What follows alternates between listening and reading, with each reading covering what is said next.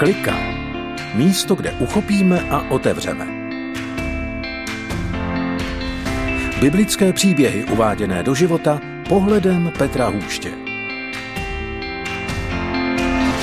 Hezký dobrý den, Petr Hůšť vás zdraví v pořadu Klika, místo, kde uchopíme a otevřeme, místo, kde uchopíme biblické myšlenky pro praktický život a kde se otevíráme božímu formování. To, že Pán Bůh tady pro nás není jenom pro náš mentální nebo emocionální prožitek, ale že může formovat, měnit naše životy. Můžeme tady mít jedno nebezpečí a to je nebezpečí schematismu.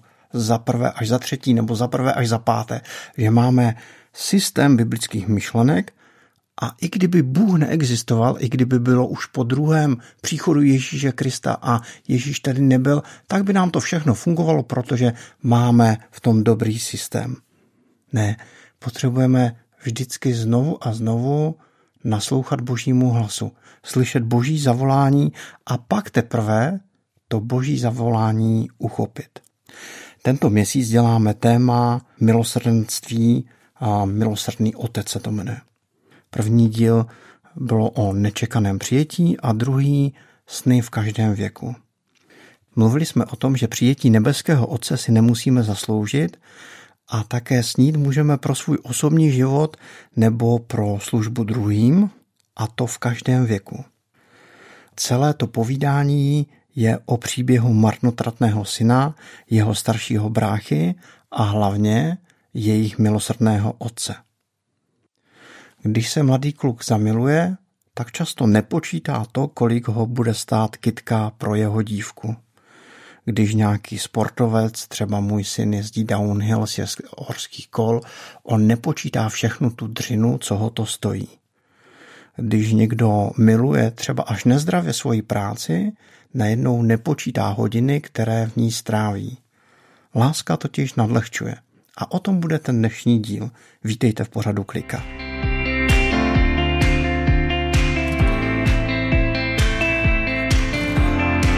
Pojďme si to ještě jednou zopakovat. Povídáme si o příběhu marnotratného syna a jeho staršího bráchy. Ten mladší brácha se vrací domů po hýřivém životu a ten starší brácha se zlobí, ale nezlobí se možná tolik na svého mladšího bráchu, ale na svého otce, který je velkorysý.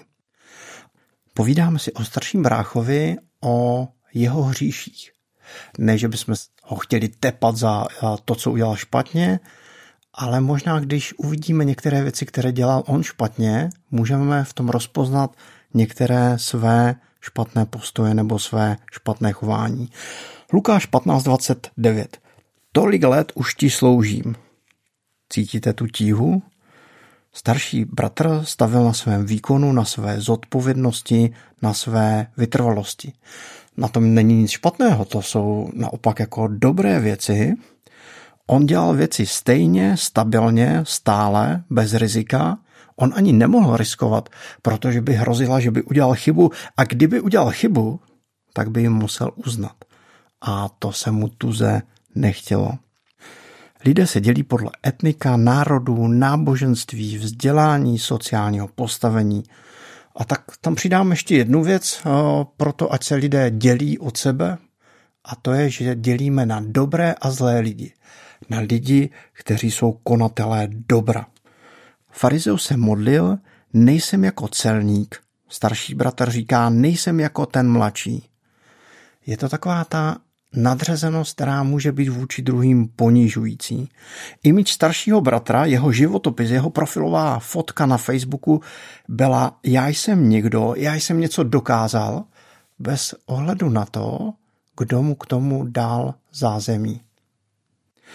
My teď s takovým týmem mladých lidí děláme Valašskou bohoslužbu. A úplně nás to nadchlo, ta myšlenka přinášet bohoslužbu každou neděli online přes internet pro 3 sbory a pro další přátelé. Neměli jsme v tom žádné zkušenosti, co se týká kamer, zvuku, dramaturgie. A dělali jsme to s obrovskou pokorou a závislostí na Pánu Bohu. A hned ta první neděle se vydařila. Mělo to obrovský ohlas, obrovskou sledovanost. A najednou jsme byli náchylní říct, my jsme dobří. Jsme šikovní, povedlo se to. Jak je těžké někdy, když děláme dobré věci, jsme výkonní, jsme vytrvalí, jsme obětaví, udržet si to, že je tady někdo, s kým spolupracujeme. A to je Pán Bůh. Lukáš 15:29. Nikdy jsem neporušil žádný tvůj příkaz. Nikdy nic. Já svým 3 klukům někdy dávám takové zasvěcení do komunikaci s ženami. Ženy někdy říkají, ty nikdy, ty vždycky. Ty tam celý život máš na zemi ty ponožky. A syn říká, ne, to se stalo jenom 3krát nebo 5krát. A já říkám, kluci, maminka teď nemluví o číslech, když říká ty vždycky. Ona tím dává ten důraz. A chce říct, tohle je nepřijatelné, nebo tohle změň. Takže nevstupujte racionálně do té komunikace skrze fakta. Tak starší brácha tady je trošku jako žena. Říká, nikdy žádné přikázání jsem neporušil. Starší bratr nejen, že sloužil vytrvale spoustu let, ale dával důraz na to, že vždy žil eticky a morálně, mravně. Mladšího bratra stále poučoval a morálně sekíroval. Mladší bratr už nemohl doma dýchat. Možná neodešel do cizí krajiny jenom ze svého rozmaru, ale velmi špatně se mu žilo se svým starším bratrem. Marnotratní synové a dcery se nikdy nevracejí domů, protože zažili nadřazené a morálně tvrdé jednání svých sourozenců. A to se netýká jenom toho biologického domova, ale někdy také duchovního domova. Hej, možná řeknete, o čem to tady mluvíme? Vždyť starší bratr věrně sloužil, žil morálně a spořádaně, tak jako my. Dělal věci správně, ale možná po cestě ztratil lásku. A tím nejspíše vyčerpával nejenom sebe, ale také své okolí. Někdy se cítím v životě unavený z povinností vůči rodině, práci, v církvi, ale i tak nějak v životě víry. Mám pocit, že každý ode mě něco chce a očekává.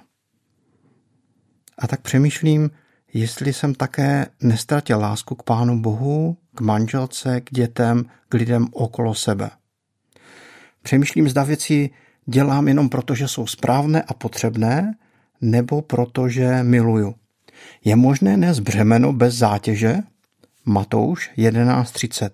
Mého je totiž příjemné a mé břemeno lehké. Zjevením 2:4.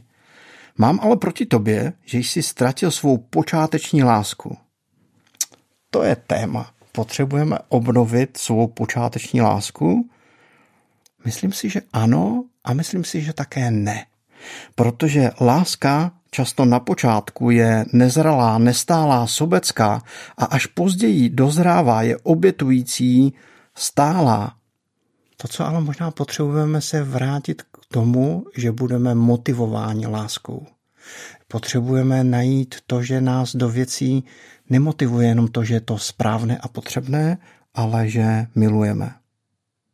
Je to 2 roky, co jsme s manželkou oslavili 20 let manželství. A rozhodli jsme se jet do Mikulova na víkend, strávit tak nějak jenom sami, projít se, dát si kafe a oslavit to, že jsme spolu 20 let. Ale stále jsem přemýšlel, jestli to udělat nebo ne. Chtěl jsem mít klid od všech a na druhou stranu jsem si říkal, udělat to, neudělat to. Rozhodl jsem se udělat obnovení našeho slibu. Připravil jsem obřad obnovení manželského slibu, jenom pár našich přátel, naše děti. Celé se to povedlo, bylo to nádherné. Kamarád Daniel mi připravil celý ten obřad a on říká, Petře, ty si to musíš napsat. Já říkám, Danieli, nemám na to čas, připrav to. A říká, to nejde, aspoň ten slib si musíte napsat. Říkám, ne, to je celé překvapení. Říkám, vem něco známého, všeobecného a on říká, to nejde. Já říkám, OK, tak vem něco, co ty připravíš a my si máme právo tam doplnit jenom každý jednu větu. Já jsem si v tom slibu doplnil, že manželka mi slibuje, že bude dál dělat teplé večeře. A ona si tam nechala, abych já jí slíbil, že jí dál budu pomáhat s dětmi. Bylo to úžasné. Lukáš 15:28. I rozhněval se a nechtěl jít dovnitř. Otec vyšel a domlouval mu. Starší bratr se hněval na oslavu, to, že se vrátil mladší bratr, a otec vyšel ven a domlouval mu a zval ho. Pojďme si dát cvičení pro příští týden. Pojďme oslavit výročí naší cesty víry s Bohem. Pojďme oslavit a říct Pánu Bohu, co pro nás znamená, a také se ho zeptat, co my znamenáme pro něho. Pojďme zažít kousek obnovení té lásky, která může být pro náš život podstatná.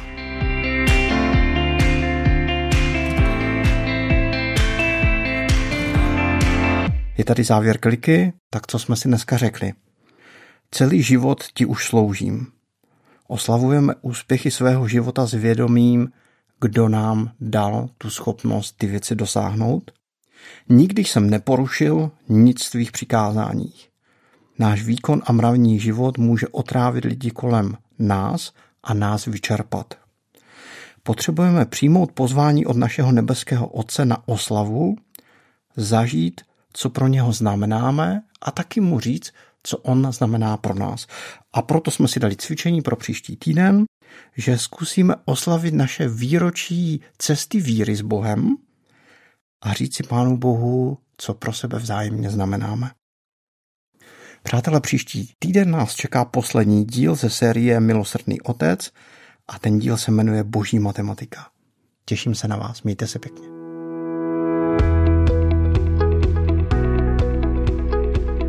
Podcast Klika vznikl na Rádiu 7, které žije z darů posluchačů. Pokud nás budete chtít podpořit, budeme rádi.